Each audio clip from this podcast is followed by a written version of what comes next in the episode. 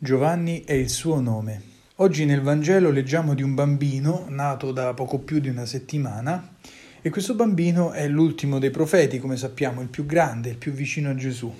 E il nome che gli viene dato, che non apparteneva a nessuno della sua famiglia, cosa abbastanza insolita, è tutto un programma e dice molto della missione profetica che doveva svolgere, che avrebbe dovuto svolgere. E infatti il nome significa dono di Dio o anche misericordia di Dio.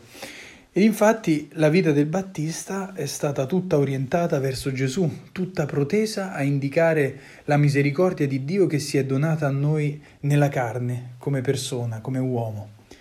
E allora cerchiamo anche noi, come Giovanni, di mostrare ai nostri fratelli il volto misericordioso di Dio, di testimoniare con la nostra vita che Dio è misericordia.